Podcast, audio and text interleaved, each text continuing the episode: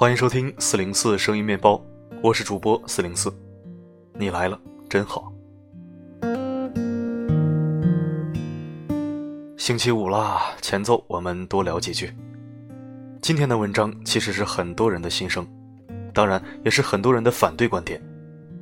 比如说朋友圈晒照片的问题，有时候是我们发点照片吧，总有圣人表出来酸溜溜的教育你、谴责你，分分钟教你如何做人。哎呀，好可怕！也有的时候吧，就是有那种人秀恩爱、秀有钱、秀身材、秀脸蛋。秀其实没什么，最恶心的是天天秀，时时刻刻都在秀，刷屏变态秀。行吧，人家的自由。可是呢，照片并不唯美，甚至隔着屏幕都能闻着一股味儿。怎么说呢？就是感觉有点辣眼睛。啊，这句名言呢，来自于我一逗逼哥们儿。反正我是无所谓。心情不好的时候，看见类似大神，我就直接设置不看他的朋友圈，眼不见为净。你问我为什么不删除或者拉黑？四零四这么大度吗？不，咱不装逼的。虽然不小气吧，但也不是特别大条。主要是我原来是做销售的，没事发个广告什么的，万一这大神是客户呢，是吧？刚才说的心情不好，行，那心情好了呢？我会在下面回复一排字。比如哈哈哈哈哈哈，笑而不语嘛。其实，如果你是一个像我一样注重细节的人，你会发现，他们晒苦逼的时候，晒分手想死的时候，晒一张丑爆了的自拍的时候，其实这才是他们最可爱的地方。没错，四零四就是这样一个腹黑的人，功利的人，一个脱离不了低级趣味的人。好了，下面一起听文章吧，来自晚晴的。你看谁都是炫耀，你到底过得有多惨？我读，你听，周末愉快。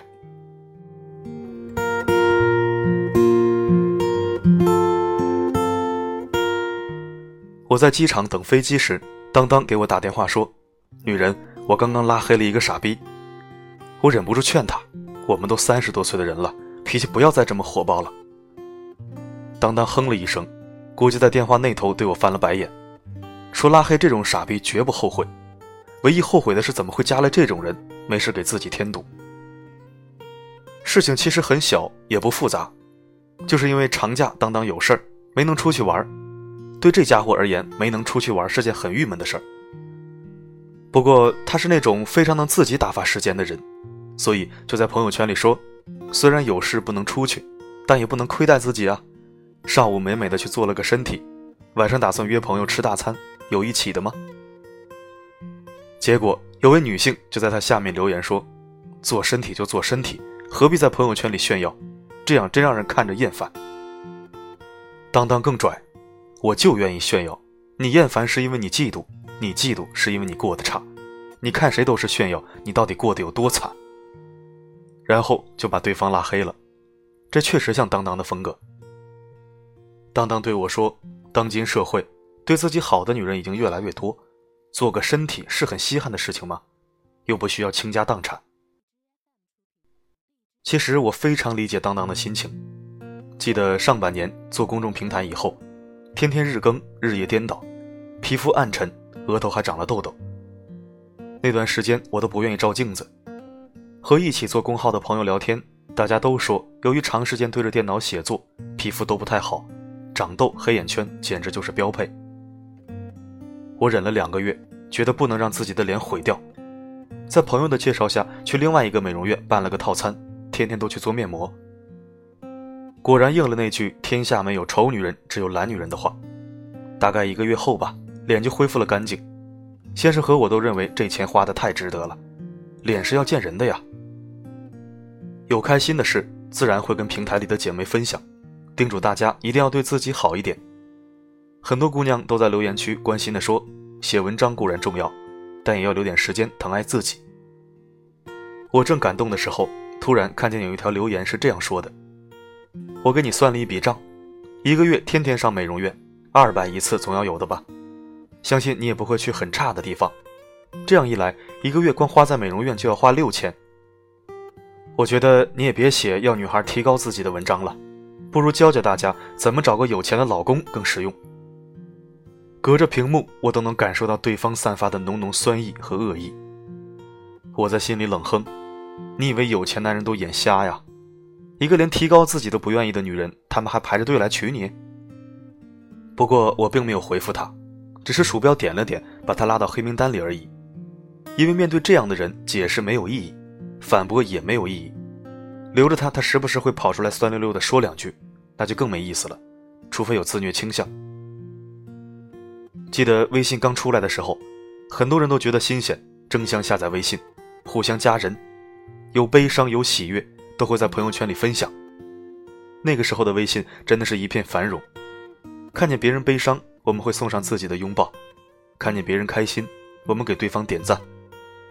我们都把它当成了朋友之间又一个互动的场所。可是几年后的今天，愿意在朋友圈发自己的心情动态的朋友越来越少了。在朋友圈给朋友点赞的人也越来越少了。上个星期和一位朋友聊天，我无意间问起：“好像很久没看你更新朋友圈了吗？”他说：“是啊，朋友圈已经失去了以前的味道，发什么都要深思熟虑。发高兴的总有人觉得是炫耀，发难过的总有人觉得是矫情，有时候发了更郁闷，不如不发。”再回顾一下身边的朋友。似乎都在逐渐的减少使用朋友圈的次数。究其原因，是因为朋友圈的温暖正在逐渐减少，不复以前的单纯。以前朋友圈里有位特别喜欢晒娃的妹子，一天好几个小视频和照片。几个共同的朋友很受不了，甚至包括那些已经有孩子的，忍不住在私下里说：“真是受不了某某，孩子吃个饭就觉得自己的宝宝无比能干。”在地上爬一圈就觉得宝宝各种厉害。很多女人一有了孩子就向脑残靠近了。但后来有一次，我无意中得知，她的父母公婆都在老家，非常想念孩子，于是他们就给双方父母买了手机，下载微信，看朋友圈里的动态。几位老人每天最高兴的事就是看他们发出来的照片和小视频，看着孩子渐渐长大，看着夫妻俩在外地的工作生活。感觉一家人的生活一直连接在一起。如果哪天没发，他们就会打电话过来询问是不是出了什么事情。我相信这世上确实有人喜欢炫耀，但大部分人只是展现自己平时生活的一面，初衷是希望得到朋友的关注和回应，而不是为了炫耀。那些无论别人发什么都觉得对方在炫耀的人，一来说明心态有问题，二来说明生活有问题，因为有了一。才造成了二这样的结局。记得以前一位姐姐曾经说过这样一番话：当你因为别人的生活而嫉妒时，应该审视一下自己的生活。因为倘若你生活的幸福充盈，根本就不会嫉妒别人。当你的生活里出现了嫉妒，恰恰说明你当下的生活并不如意，需要更加努力。当你的生活越过越好时，你会发现根本没有多少人在炫耀。我觉得他说的特别好。想想看，大多数人最多也就是在朋友圈晒个包包、晒个风景，没多少人会晒直升机、游艇。可为什么稀松平常的事就能轻易引起你的嫉妒呢？对于很多城市的姑娘而言，花钱做个身体，那就跟吃了顿家常便饭一样正常。发朋友圈只不过是记录一下日常，但在你眼里这是炫耀。说明做身体对你而言是有难度的事。对于职场白领而言，在美容院办张卡护肤，又不是买了一套房，只不过是疼爱自己的一种方式，你却觉得这是笔多么不得了的开销，说明你的事业和生活水平令人堪忧。说实话，我并非一个毫无嫉妒心的人，儿时看见别的小伙伴有新衣穿，也会在旁边默默的不是滋味。看见别的小伙伴家里突然买了游戏机，也会羡慕别人的父母真能干。但是时至今日，那些羡慕嫉妒的情绪越来越少，相反，祝福别人的心情却越来越多。我想会有这种转变，大概是我明白了这三个道理：别人能过上比我好的生活，说明他付出的努力比我多，我应该祝福他，并且向他学习。就算他的机会比我好。那也是他长期以来为人处事的积累。就算他只是因为出身比我好，那起码说明他投胎技术比我高，他的父母比我的父母努力的多。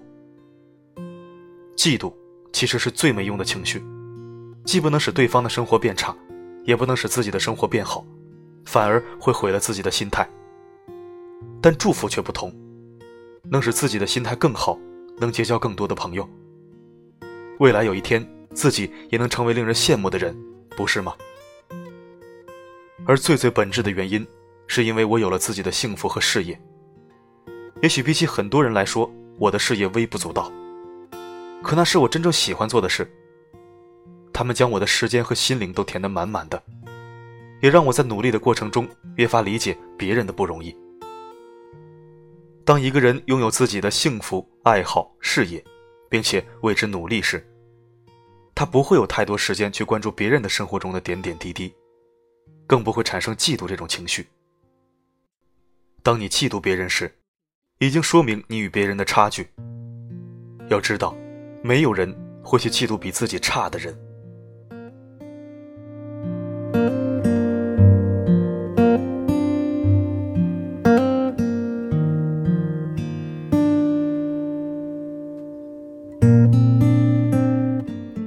感谢收听，这里是四零四声音面包。如果喜欢我的声音，可以关注或者置顶公众号，也可以在文章下方点赞、评论加转发。今天的留言不做回复，我会在明天的声音日记本里回复你。对了，因为微信公众后台要求上传音频大小不能超过三十兆，时长也不能超过三十分钟，所以留言太多的话，我只会回复那些听后感类型的留言和文字充实的互动型留言。表情党和问候党的留言，可能就不能在声音日记本里回复了。你们这么可爱，一定会懂我。不是我不爱你，而是微信官方不给力呀。我的声音能否让你享受片刻安宁？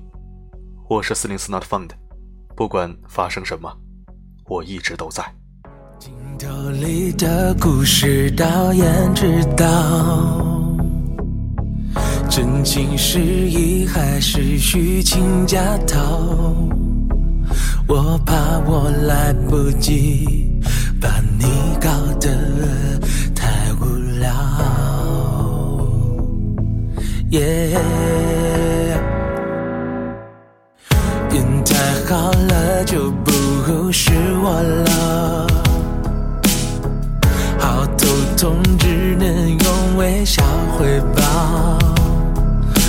太多媳妇，不如我赤裸裸又用。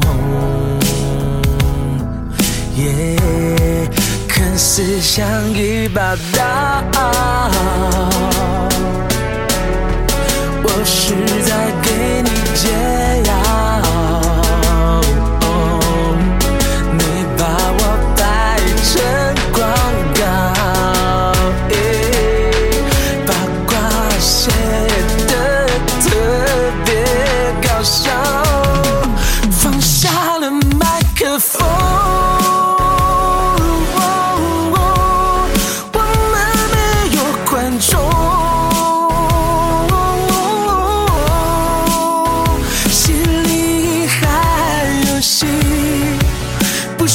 心里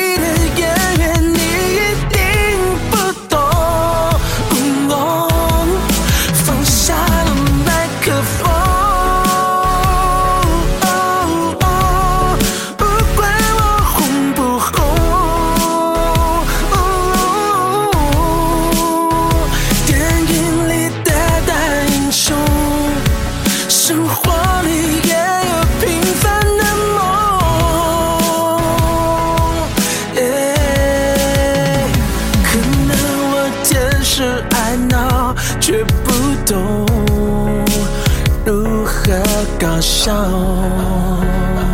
哦哦哦哦哦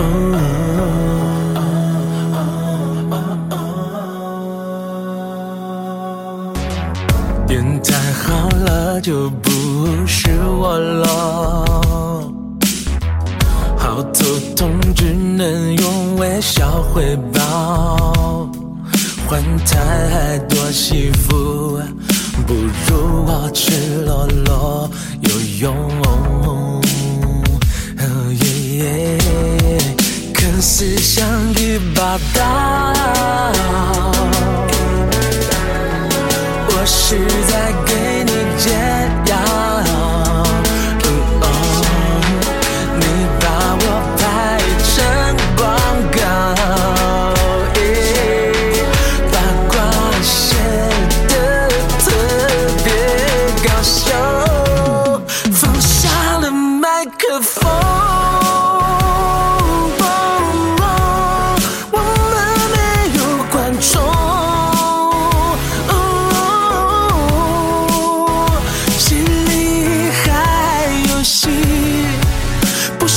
是你。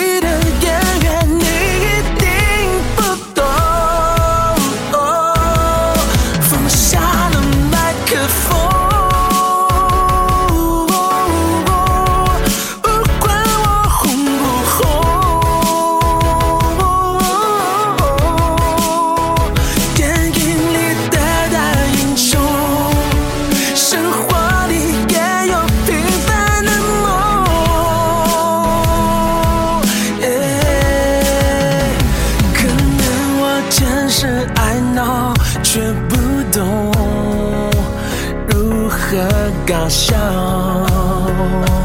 哦哦哦哦哦哦，如何搞笑？